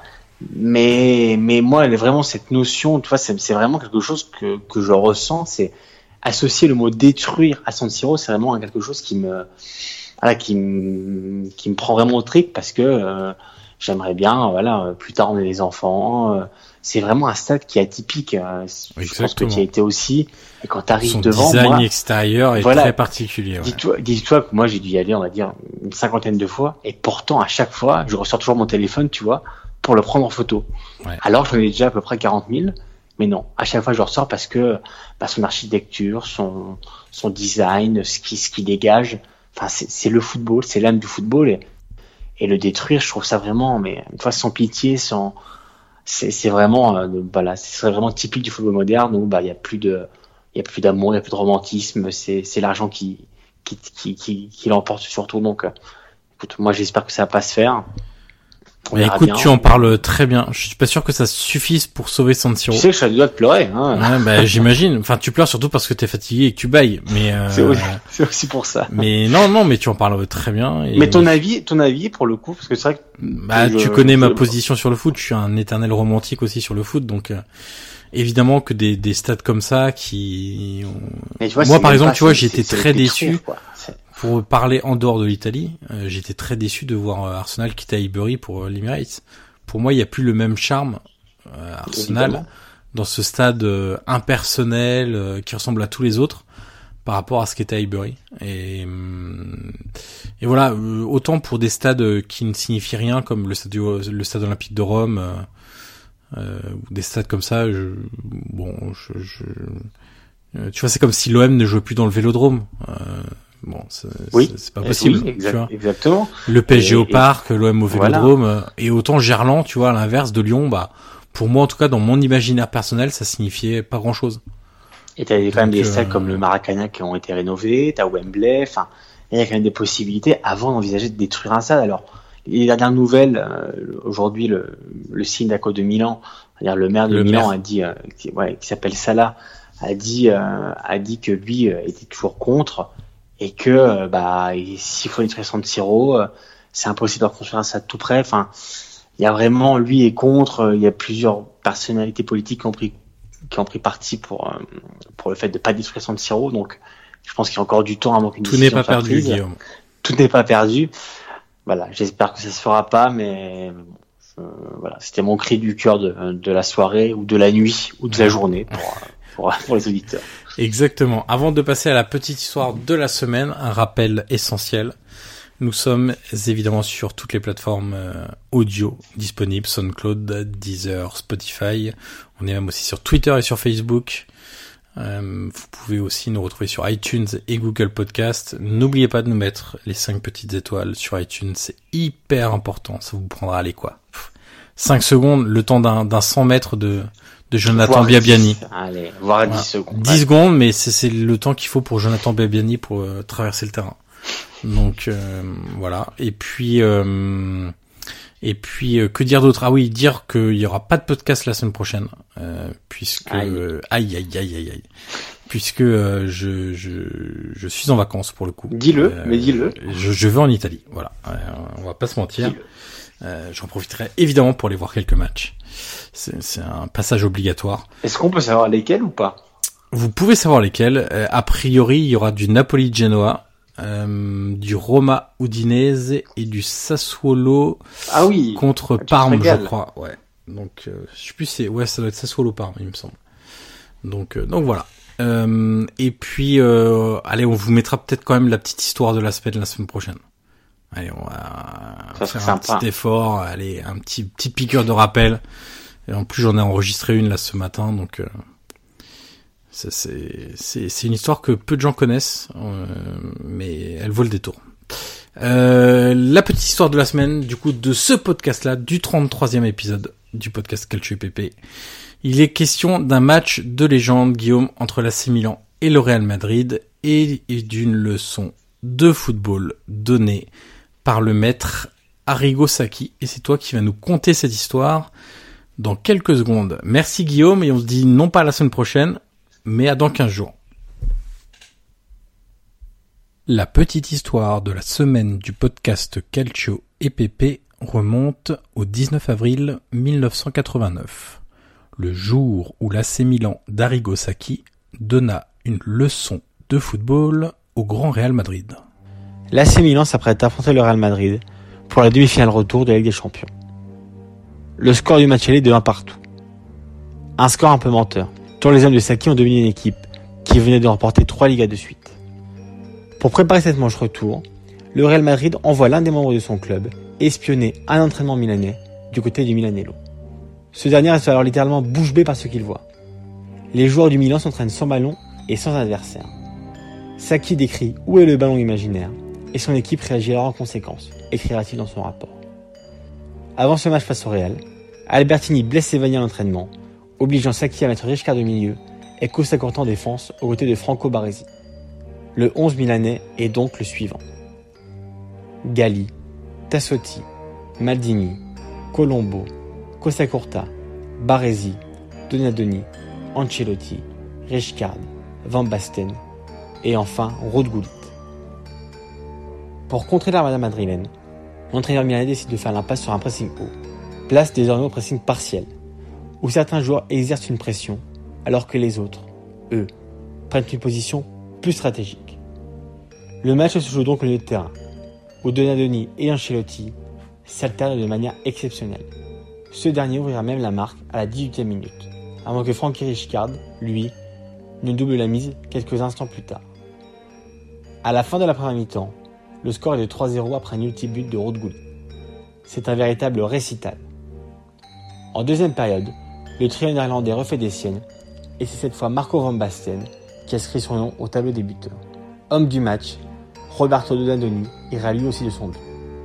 Au terme d'une prestation collective exceptionnelle, Milan atomise le Real cinq à zéro. C'est un match qui restera dans la légende du football. Pour beaucoup, ce match donne la naissance au grand Milan de Arrigo Sacchi. Face à l'une des meilleures équipes du monde, les rossoneri ont donné une leçon de tactique et de football. Ils remporteront logiquement cette édition de Ligue des Champions face au Steaua Bucarest quatre zéro au Camp Nou.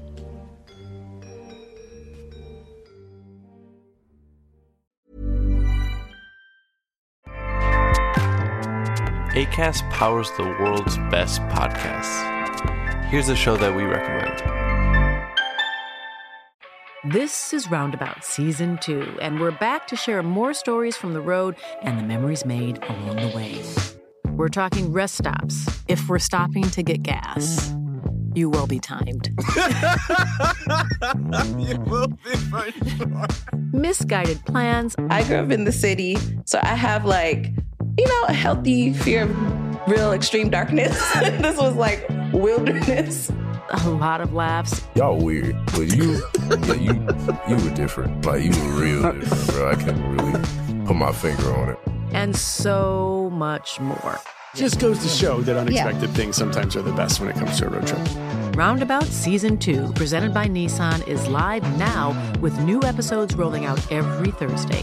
Listen and subscribe wherever you get your podcasts.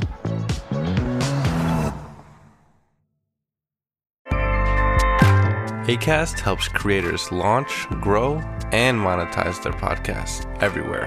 Acast dot com